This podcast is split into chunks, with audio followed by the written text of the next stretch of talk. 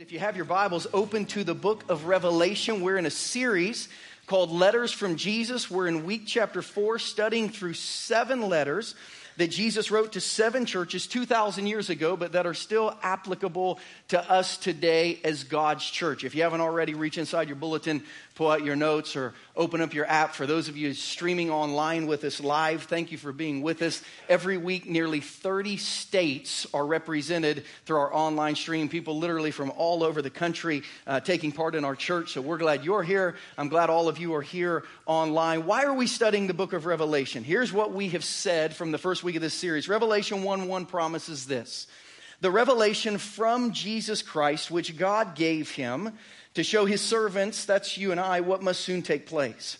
He made it known by sending his angel to his servant John. That word revelation in Revelation one verse one is a Greek word. It's the word apocalypsis. It's the reason we call the end of the world the apocalypse, but apocalypsis does not translate apocalypse. Apocalypsis translates to uncover, to reveal, or to disclose. When this word refers to a person in ancient history, it means that person becomes clearly visible. Every time we see this word in the New Testament, it referred to somebody that was hidden that became more clearly visible.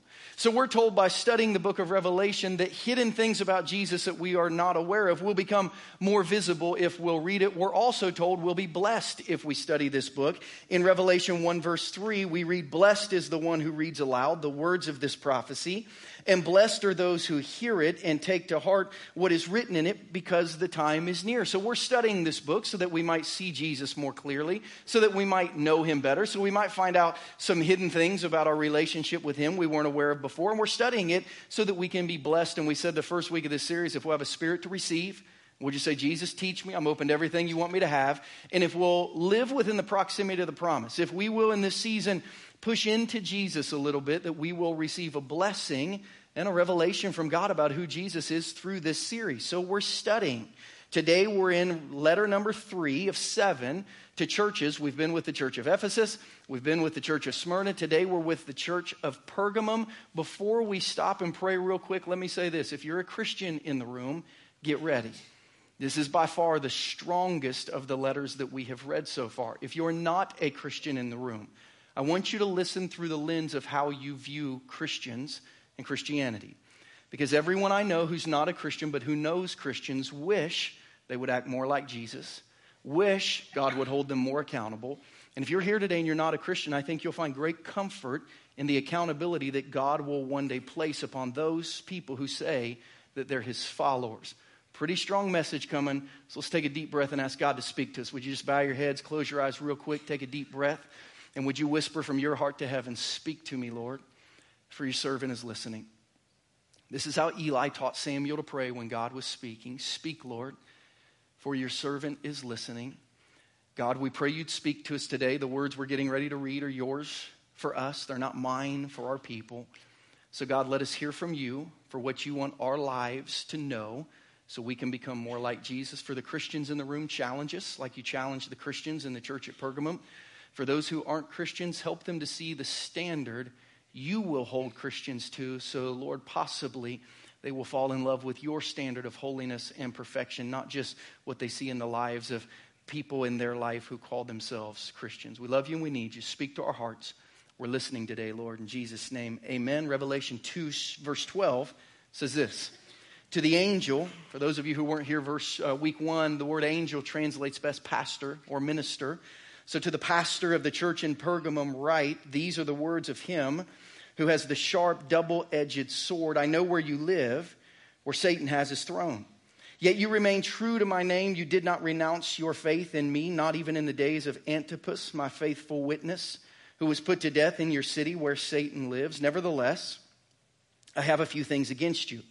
There are some among you who hold to the teaching of Balaam, who taught Balak to entice the Israelites to sin so that they ate food sacrificed to idols and committed sexual immorality. Likewise, you also have those who hold to the teaching of the Nicolaitans. Repent, therefore, otherwise I will soon come to you and will fight against them with the sword of my mouth. Whoever has ears, let them hear what the Spirit says to the churches. To the one who is victorious, I will give some of the hidden manna. I will also give that person a white stone with a new name written on it, known only to the one who receives it. Letter number three in the book of Revelation goes to Pergamum. Let me tell you a little bit about this city. Pergamum was the capital of the Roman Empire in Asia, and it was called the greatest city in Asia.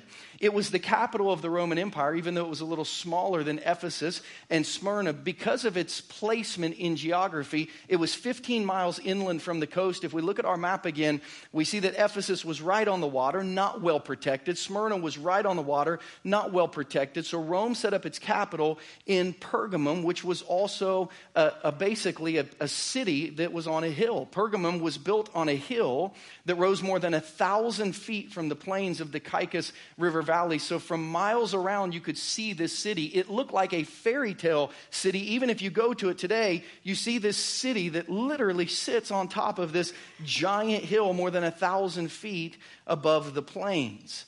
Pergamum was a place of learning. It was an educated city.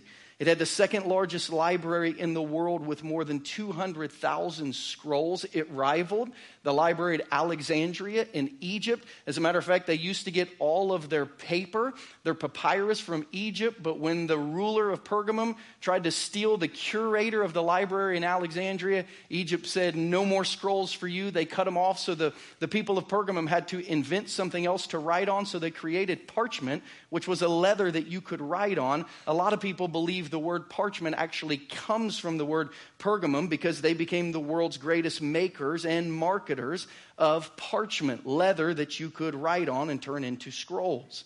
Pergamum was also a spiritual place. It was a place of worship. It was the center of Caesar worship in Asia. They built the first temple in the continent of Asia devoted to worshiping the emperor of Rome in twenty-nine B C, about thirty years before Jesus was born.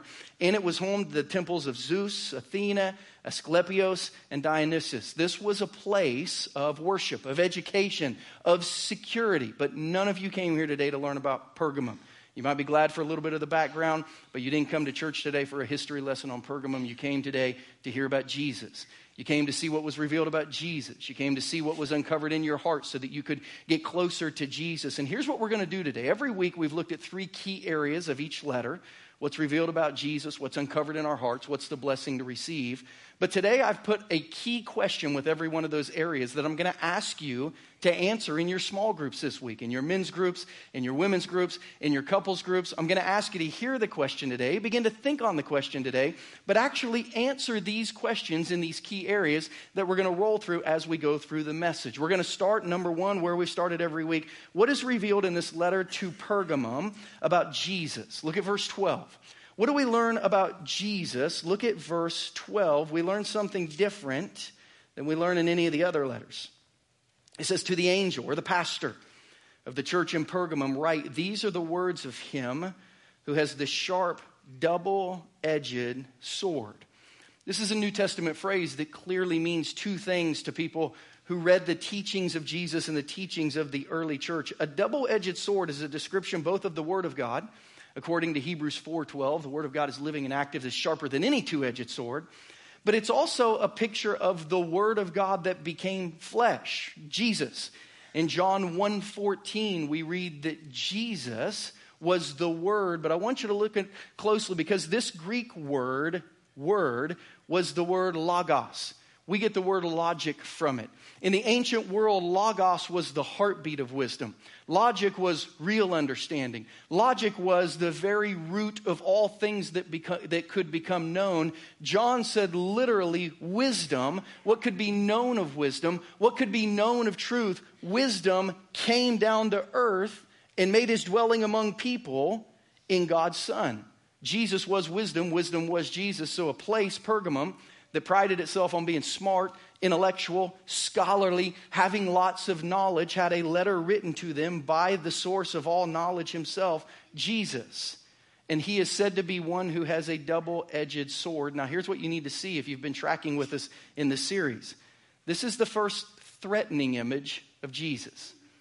This is the first intimidating image of Jesus. To the church at Ephesus, Jesus walked among the lampstands. He held the stars in his hands. He, he basically said, I see churches. I have authority over pastors. Okay, not real threatening. Good to know, not threatening. Last week, he was the first and the last. He was one who died and came back to life. Good information to know. But Jesus says, now I'm coming, and I have my sword out. It's kind of an intimidating message to Christians, hearing Jesus say, I'm coming to you, but my sword is out, a two-edged sword. You say, what, what are the two edges of God's sword? Because when you had a double-edged sword, each of them served a unique purpose. What are the purposes and the uses of God's word? I want to give you two today that I think apply. One, edge number one of God's word is special revelation. It's special revelation. Edge number one of God's word, Jesus says, I hold in my hand the things that will guide you and direct you into, into all of God's truth, into all of God's promises, into the direction God wants you to have. Jesus says, I bring with me special revelation from God. I bring, I bring with me things that will help you know God. I bring with me things that will help you connect to God. Those of us who want to follow God want to know how we follow God. Those of us who want to follow God and be connected to Him want to know about Him. Jesus says, when I come, I bring you the truth of who God is, how to connect to God, how to live for God, how to follow God, how to be one with God. I'm bringing you the source of truth, special revelation. But Jesus says there's also another edge to this sword, and it's serious accountability. Jesus says, I come with special revelation. I want you to know who God is so that you can follow Him. But here's the second edge of that sword. It's serious accountability. He said, now that you know who God is, now that you know how God desires for you to live your life, now that you know what it looks like to connect to God, you're going to be accountable for what you know. Jesus judges our hearts, and He holds us accountable for our obedience to His truth and His promises and His direction. We cannot know God's standards. We cannot know God without His word. So He gives it to us, but He says, now that you know, you are accountable. The Apostle Paul in one place said, I, was, I wasn't held totally accountable because in a lot of areas of my life, I acted in ignorance and unbelief. But when the truth became known, I became accountable. Those are the two edges of God's sword. On one hand, great revelation, great information, great promises to follow. On the other hand, great accountability. Great accountability to follow, great accountability to obey. You say, Christian, that's not that's not all that threatening. That's not all that threatening, is it? Well, it is when you combine it with the other reference to the word of God being a two-edged sword. Because he, in Hebrews chapter four, verses twelve and thirteen, there are two verses about what God's word does as a two-edged sword that I want to be honest, intimidated me as a Christian a little bit this week. Intimidated me as a pastor a little bit this week. Changed slightly my image of meeting God for the first time this week, according to Scripture and who Jesus said He was to the church at Pergamum. I want to read you the verse, and then I want to unpack a few words for you. Revelation four, Hebrews four, verses twelve and thirteen says this about this word of God, this double-edged sword. It says, the word of God is alive and it's active. It's sharper than any double-edged sword. It penetrates even to dividing soul and spirit, joints and marrow. It judges the thoughts and attitudes of the heart. Nothing in all creation is hidden from God's sight. Everything is uncovered and laid bare before the eyes of Him to whom we must give an account. Two words in those verses that I want to point out to you. It says that God's word judges. Remember, the word of God became flesh, Jesus. God's word judges. The Greek word is kritikos. It's the word that we get the English word critic from. A critic is one who fully understands something, fully evaluates something, and then can give an educated opinion on something. We read that Jesus is a spiritual critic of our life. He fully understands us. He fully understands and is able to evaluate who we are spiritually, and He's able to give feedback. Jesus is the only one who truly knows every motivation behind every action of our life. Remember, He told Ephesus, the world looks at you and they see one thing spiritually. I look at you and I see something different because I know the motivation that's inside your heart and why you're, why you're doing what you're doing. Jesus is a faithful judge. But according to this verse, He's a judge to be feared if we are not being accountable to what He's given us to live by. We read that the word of God lays bare, lays bare our hearts, lays open our hearts before Jesus. Now, this is a Greek word that's difficult to pronounce, but the imagery of this Greek word in ancient literature, I don't think you will ever forget, like I don't think I'll ever forget it. This Greek word means the most intense face-to-face engagement possible. That's what this word, Jesus does this, it says, lays bare our hearts. Jesus engages us in the most intense face-to-face engagement possible. One of the ways this word is used in Greek literature was of Greco-Roman wrestling. If you've ever seen high school wrestling, that's not really Greco-Roman wrestling because they're down on the mat. Greco-Roman wrestling is a style of wrestling where you're standing up, you're throwing people. But this word refers to two wrestlers standing eye to eye who have each other around the throat, looking at each other face to face. That's what it means to lay bare. To literally, it's a picture of having someone's life in your hands while you're looking at them eye to eye. It says that's what Jesus does. The other picture of this used in literature is of a conquering king who, when he conquers a foreign army, has the king of that city, or he has the commander of that army down on his knees, and he takes his sword and he puts his sword underneath the chin and he points it at his Adam's apple and he makes that commander who's surrendering look him in the eye. If you can picture this, a, a, a few years ago the, there was an episode on T V of Once Upon a Time, kind of a fairy tale mini-series, um, and one of the actresses in it was portraying the Disney princess from Brave, Merida, and, and she did this. This is the picture of that word. I want to be honest with you. I never pictured myself standing before Jesus that looked like this. But the Bible says that's who he is.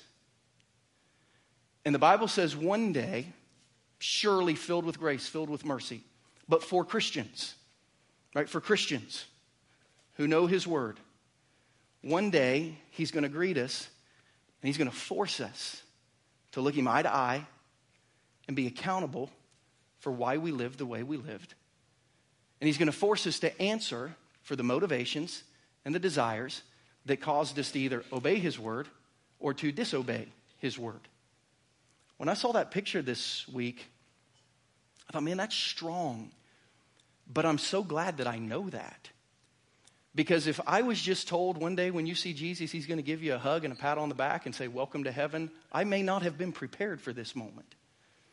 But if this is who Jesus says he is, that part of standing before him, even in all of his grace and mercy, is accountability to his word, man, if I know that, then I can be accountable to that.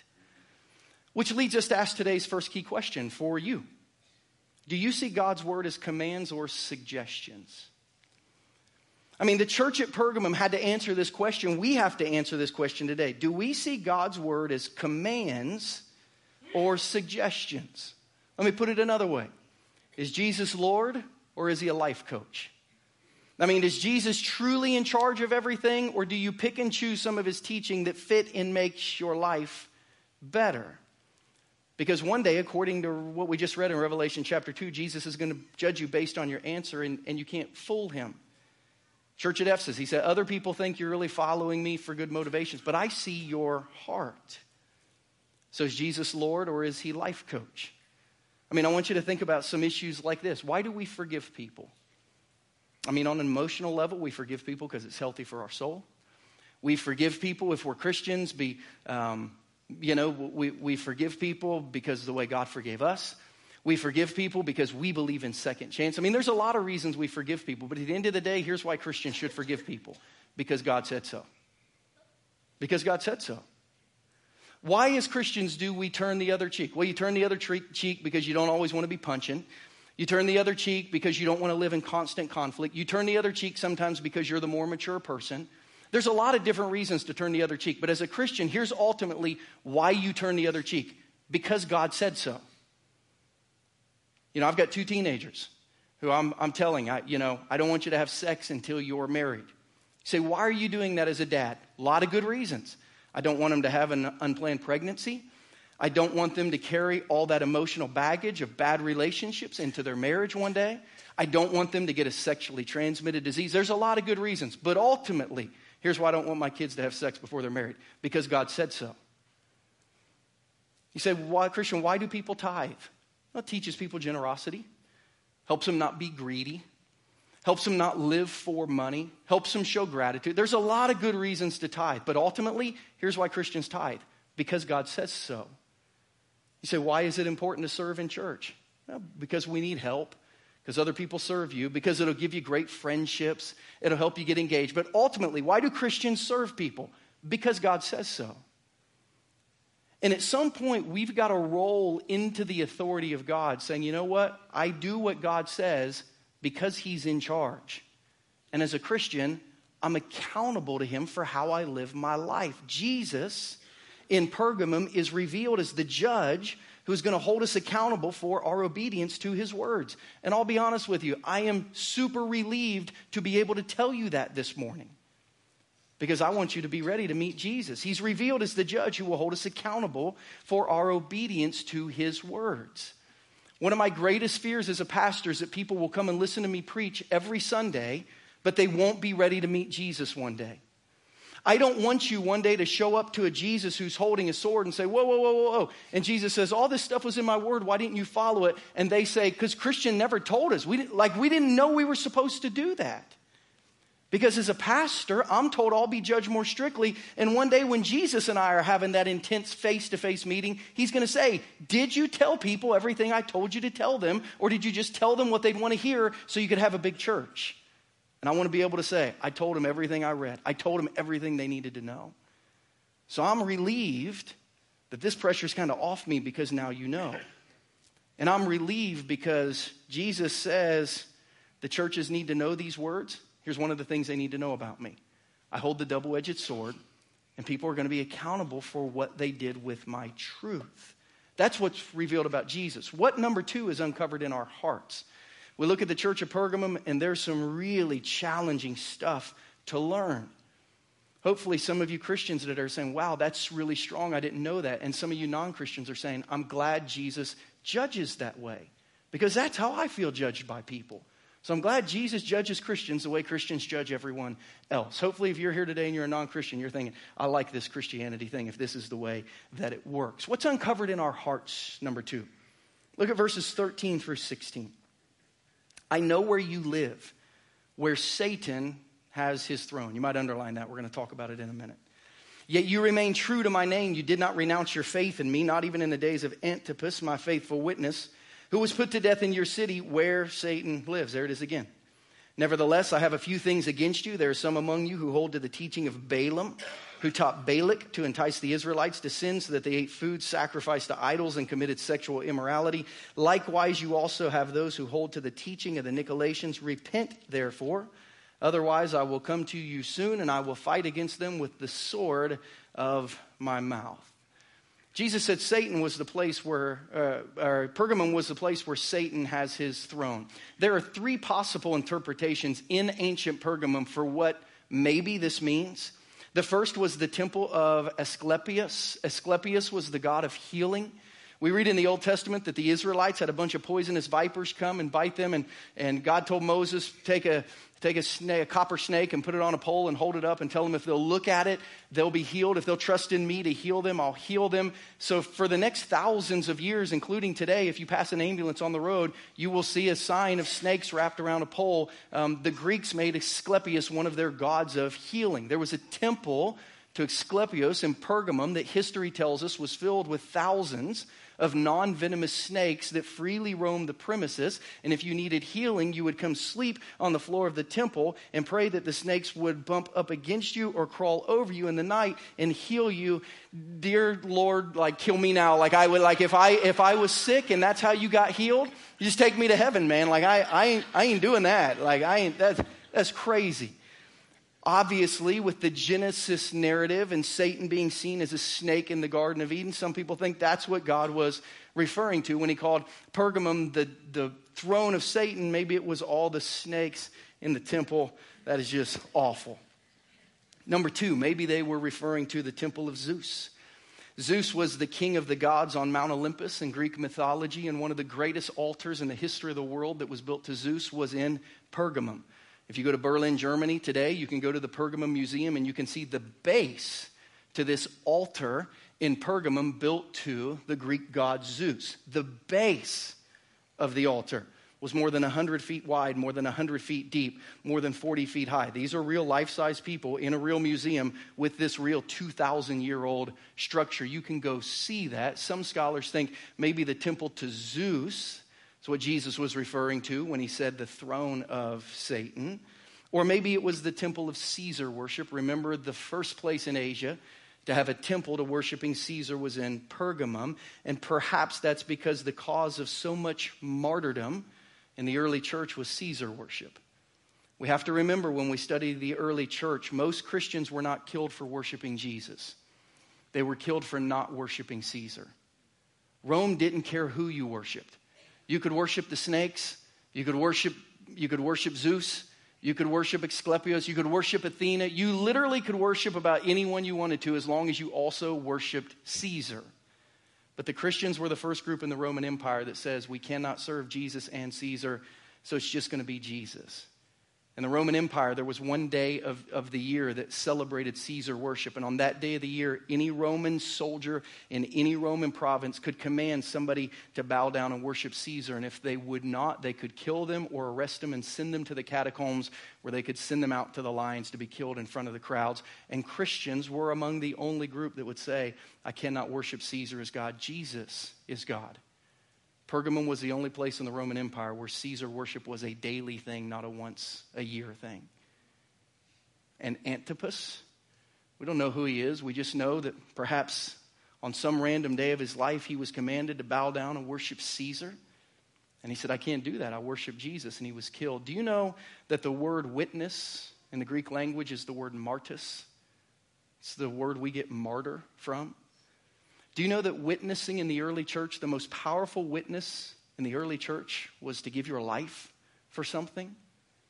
If witnessing today was not inviting someone on Facebook to church, if witnessing today was not handing out a tract, if witnessing today was martys, martyrdom, would anyone in America witness? Do any of us give our life for Jesus? Because that's what was happening at Pergamum, where Satan had his throne. Here's the cool thing about this. Ultimately, it doesn't really matter what that meant two thousand years ago. It matters what it means today. See, today's second key question is this. Where does Satan have his throne in your life?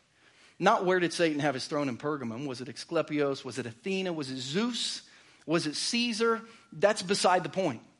The key question today is where does Satan have his throne in your life? Where is an area of your life where Jesus says, do this, and you don't, or where Jesus has said, don't do this, and you do? Where is a place where Satan has set up shop against the revealed word of God that you know? Jesus said in Pergamum, it was along the areas where Balaam and the Nicolaitans taught. Where do these two interact? Because they existed thousands of years apart from each other. Balaam and the Nicolaitans were the Old Testament and New Testament representatives of those who work to combine all the blessings of Christianity with all the pleasures of culture. Balaam would have worshipped Jesus and Caesar, whatever was easiest. Nicholas taught his people, worship Jesus and Caesar, just whatever is easiest. And we see in these two representatives of people who want a little bit of Jesus and a little bit of everything else. Remember Balaam? Maybe you've heard his story. The title of today's message is Donkey Talk because of Balaam in Numbers twenty-two. We see Balaam wanted the, the blessing of being obedient to God, and at the same time wanted the bounty of partnership with the world. Quick overview in Numbers twenty-two, the Israelites had come out of Egypt. They were getting ready to go into the promised land. They had to stop and camp on the edge of Moab, modern-day Jordan, before they crossed the Jordan River to go in. The king of Moab saw them and said, they're all going to kill us. Somebody go hire a prophet to curse these people. They went to Balaam and they found him and they said, hey, the Balak, the king of Moab, wants to hire you. We need you to come curse some people. And Balaam said, let me pray about it. He went in and prayed and God said, you can't curse them. They're my people. So Balaam said, I, I can't do it. Sorry. They went home and told Balak he's not coming. Balak said, go back, offer him more. Whatever it takes, I need him to come. They went back. They said, hey, Balak sent us back. Is there anything that you could do? And he said, listen, God told me not to curse him. But I mean, even like if you gave me lots and lots and lots and lots, I mean, lots and lots of gold and silver, like, like, it'd be even hard to consider. But I mean, if you give me lots and lots and lots of gold and silver, like maybe I could pray about it one more time. And they said, we'll give you whatever. You, the king's vault is open to you. So he went and prayed about it. And God said, okay, you can go with him, but you're not going to curse him. Somewhere along the way, he must have considered changing his mind because we read that God, through his donkey, tried to reroute his journey into a field and then tried to crush his leg against the side of a hill, and then just sat down underneath him and wouldn't go any further. And he started beating his donkey and cursing at it, and the donkey's mouth was open, and the donkey says, what are you doing? Listen, have I ever acted like this? Have I ever talked? I'm a donkey. Like, do you not see that God is trying to communicate to you? I'm not sure if those are the exact words, but I'm sure it had to be like something like that. God is trying to tell you, don't curse these people, no matter how much money they give you. Balaam said, got it. He goes. He sees the people from a few different angles. Every time he blesses them, the king of Moab says, you have to get out of here. I told you to curse them. He says, listen, I can't curse them, but you can. Because if you will give them all the sinful pleasures of Moab, they'll curse themselves. Like, I can't stand up and curse them, but I promise, if you offer them your women for their men and your men for their women, if you give them money, if you invite them to all your parties, I won't have to curse them. They will curse themselves if you offer them the pleasures of Moab, because as much as they want God, they want everything else in life too. And Balak said, got it. He paid the money. He sent his women out. He sent his men out. He sent his pleasures out. And we read tens of thousands of Israelites died in the curse they brought on themselves. Nicholas was kind of Balaam two thousand years later. Nicholas is interesting because we see in Nicholas someone who the work of ministry filled his soul, but the pleasure of the world fulfilled his flesh. We meet him in Acts chapter six. Here's what happens in Acts chapter six. The church is growing so fast they can't keep up with all the ministry. So the apostle Peter gets up and says, find the best seven dudes in our church and, and put them in charge of stuff. One of them was named Stephen. In Acts chapter seven, his boldness would get him martyred for his faith. One of them was named Nicholas. This guy, the Nicolaitans. Nicholas had such a heart to serve people, but he had no heart for the truth of God. And a group of his followers basically became a group of people that said this: as long as you're doing good for others, you can live however you want. Jesus doesn't care. Just help people. And Jesus said, that's not the way that it works. See, one of the warnings to the church at Pergamum is a warning against being like Balaam or Nicholas. It's this: Satan is fine with a one-edged Christianity because he knows it's not Christianity at all. Satan is fine with a group of people who will do all the work of the ministry while ignoring all the truth of God, because that's not Christianity, ultimately. On the other hand, Satan is fine with people who love all the truth of God but won't do any of the work of the ministry. If we all lived, went and lived in a monastery, no one would ever be impacted for the gospel, because he knows that's not authentic Christianity on mission. He's fine with a one-edged Christianity. And Nicholas had a one-edged Christianity, and Balaam had a one-edged Christianity, the blessing of God, but all the pleasures of the world. And Pergamum had people who are the same way. But this was not a new warning. I know we have people like this in our church because I'm here, and I'm on the stage, and I fall into these traps sometimes. And the warning has been the same for three thousand years. Nearly three thousand years ago, Elijah stood on top of Mount Carmel, one of my favorite places in Israel. And he spoke to the people of Israel who had not abandoned God. They just added other gods while they worshiped their God too. They were like Balaam and Nicholas. And Elijah stood up and he said, you can't have both. You can't have both. Elijah said to the people of Israel what Jesus is saying to the people of Pergamum. It sounded like this in First Kings eighteen twenty-one. Elijah went before the people and said, how long are you going to waver between two opinions? If the Lord is God, you got to follow him. If Baal, if something else is God, you got to follow him. But the people said nothing. Elijah said, you can't have one foot in heaven and one foot in the world. You can't do that. Jesus, two thousand years later, would say, you can't have one hand in heaven and one hand in the world. Like, at some point, you have to choose to be accountable to the revealed word of God, because Jesus is the one who holds the double-edged sword. The letter to the church at Pergamum tells us we'll be accountable for trying to grasp heaven in our future, forgiveness in our past, but everything in, that the world offers in between. That's not authentic Christianity. But if we can learn to follow Jesus, if we can learn to accept his revealed word and be accountable to it, look at the blessing we receive. Verse seventeen. Jesus says, whoever has ears, let them hear. What the Spirit says to the churches, to the one who is victorious, I will give some of the hidden manna. I will also give that person a white stone with a new name written on it, known only to the one who receives it. To the one who will choose to follow and be accountable to God's word, they will receive hidden manna. Manna, we know from the Old Testament, was bread from heaven that came every morning for forty years. But Jesus said manna pointed to him because he was the true bread of life that came down from heaven in John chapter six. And he said, just like the Israelites every day woke up with enough of what they needed, Jesus said, if you will follow me, I promise you, every day of your life, when you get up, you will have everything you need for that day. I promise you, I will be the hidden manna. If you will follow me and be accountable to me, every morning when you wake up, there will be enough of me for that day. But he also said, you'll receive a new name. You receive a new name. All throughout Scripture, we see people receiving new names.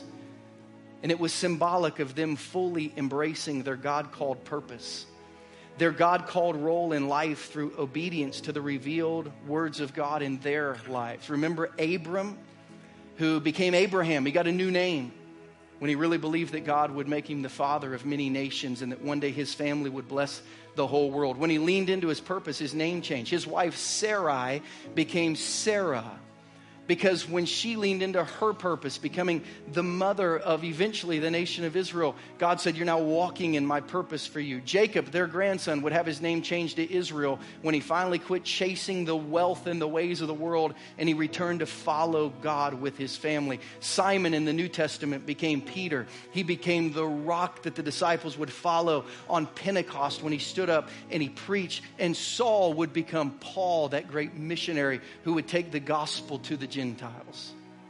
Let me ask you a question.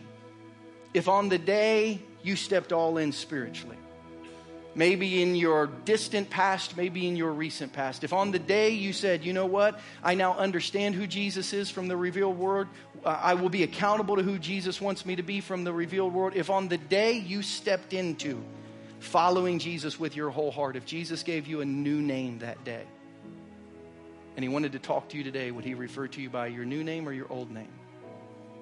Because as we move through the New Testament, we see Jesus call Peter. Sometimes he calls him Simon. Sometimes he calls him Peter. And it's always a picture of where, he at, where he's at in his faith life.